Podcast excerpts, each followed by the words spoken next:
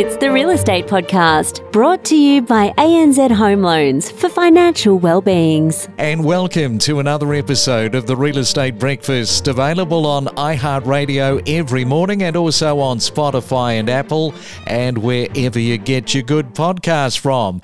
It is a Saturday morning. Yes, the weekend is rolled around. Time to relax. It is the 12th day of November. I'm laughing because every Saturday I I hear a groan from real estate agents saying, What weekend time? What relaxation time? It's just a factor, unfortunately, of being a real estate agent, never off the call.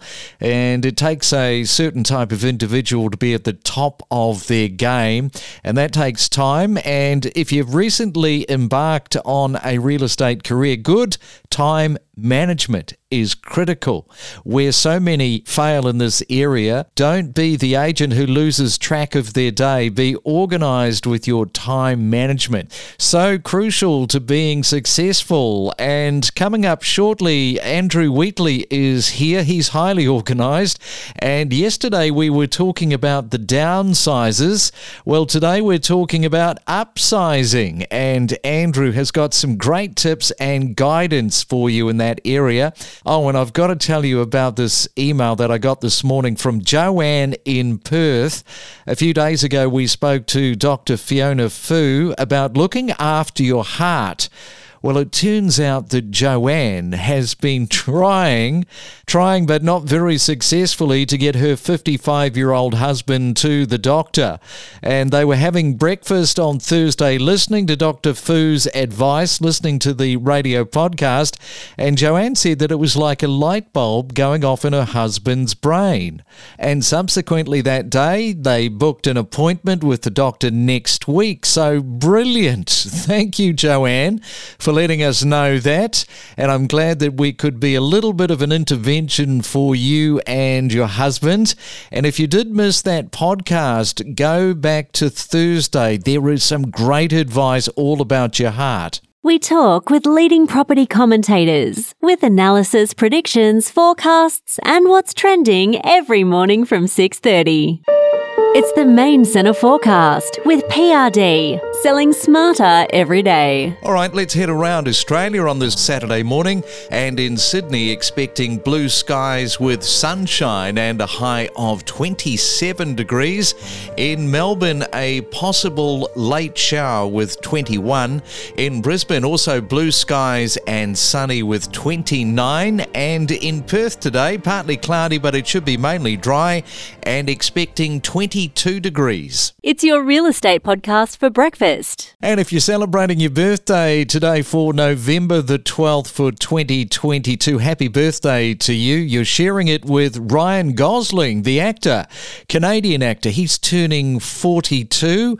Also, Canadian on the birthday calls is Neil Young, the singer songwriter, who decided to take himself off Spotify earlier this year. Neil Young is turning 77, and it was on this day in 1970 that Cyclone Bhola makes landfall in East Pakistan. This was tragic. It killed up to 500,000 people, making it the deadliest tropical cyclone cyclone ever recorded. That happened on this day in 1970. And when you think of selfies, you don't necessarily think of selfies being taken in the 1960s. But it was on this day that a selfie was taken in space. Buzz Aldrin takes the first space selfie during the Gemini 12 mission on this day in 1966. It's your weekday real estate breakfast with news, interviews, and predictions every morning on the Real Estate Podcast. Well, with the property market in Australia slowing down, at least for now, there are still many families who need to upsize across the country and get into another home. And they might be for reasons like kids getting older, you need to get them into the right school zone, or you're tired of fighting for a turn in the bathroom. Whatever the reason might be, now might might be the great time to buy, not such a great time to sell, which raises the question of how do you know if you can keep your existing home as an investment when you upsize, and if you can, and whether you should do that? Well, back again this morning talking all things mortgages with our podcast series is Andrew Wheatley from Wheatley Finance. And good morning, Andrew. Welcome back to the Real Estate Breakfast. Uh, thanks, Craig. It's always great to be back. Yeah, good to have you back on a Saturday morning. So it's that all important question that we are talking about this morning upsizing. So perhaps first off, let's look at some of the advantages of keeping your existing home as an investment property when upsizing. There's lots of advantages. I guess one of the big advantages is you get to choose when to sell that property. You may be looking at keeping it as a long term investment, but it could just be that you want to hold on to it to see what happens over the next year or two to sell when the time is right. So it's giving you choice that you're not being forced to sell in a market that isn't great for it, and you can pick and choose when is going to be the right time. In the bigger picture, the advantage is going to contribute towards your future wealth. Look, most Australians see property as a way to provide wealth in their future. If you've already got one property, it can just be a simple way of getting your toe into that market of owning multiple properties. And then all of a sudden, you're not just a homeowner, you're an investor. Yeah, and an investment property is an aspirational goal for a lot of people who like the idea of owning more than just one home. So, why is it that many people hold back from exploring that very concept, that very idea of the home that they are in, and turning that into an investment property and then buying something else? Most people just assume it's not possible, Craig. They just haven't had the right information or done the research. A really common thing that will happen is I'll be talking to couples, and one of the couple will be keen to try to keep the existing property because they've got it in their head that one of the ways to achieve our future goals is owning more than one property. And then you'll have the other partner that's just feeling the weight of oh, that mortgage is going to be too big. We've, we've paid our house down a bit. Now I'm going to have a bigger mortgage again. And they can feel really overwhelmed. The reason those two people often find it hard to come to some agreement on what to do, or even find it hard to have a conversation without getting a bit, you know, passive aggressive at each other, is there's no facts to go along with it. It's all just their best guess or assumptions they've made in their in their head. And this is one of the the main reasons why I designed the accidental workshop, uh, the accidental investor workshop that I run every month for families that are upsizing. We run it online, it's only 30 minutes. We just go through a really simple process that lets you quickly understand is this even an option? Can you keep the property, your, your current property's investment when you buy? What does it look like when you do that? What are the repayments going to look like? How do you pay the deposit on the new property if you haven't sold your, your existing property? And the key thing there is can you do it? And then the next question is, but should you? Because just because you can doesn't mean you should. But just being able to simply go through the high level stuff of that lets couples then have a proper conversation where they're dealing with real things and, and real numbers. That always leads to a way better outcome.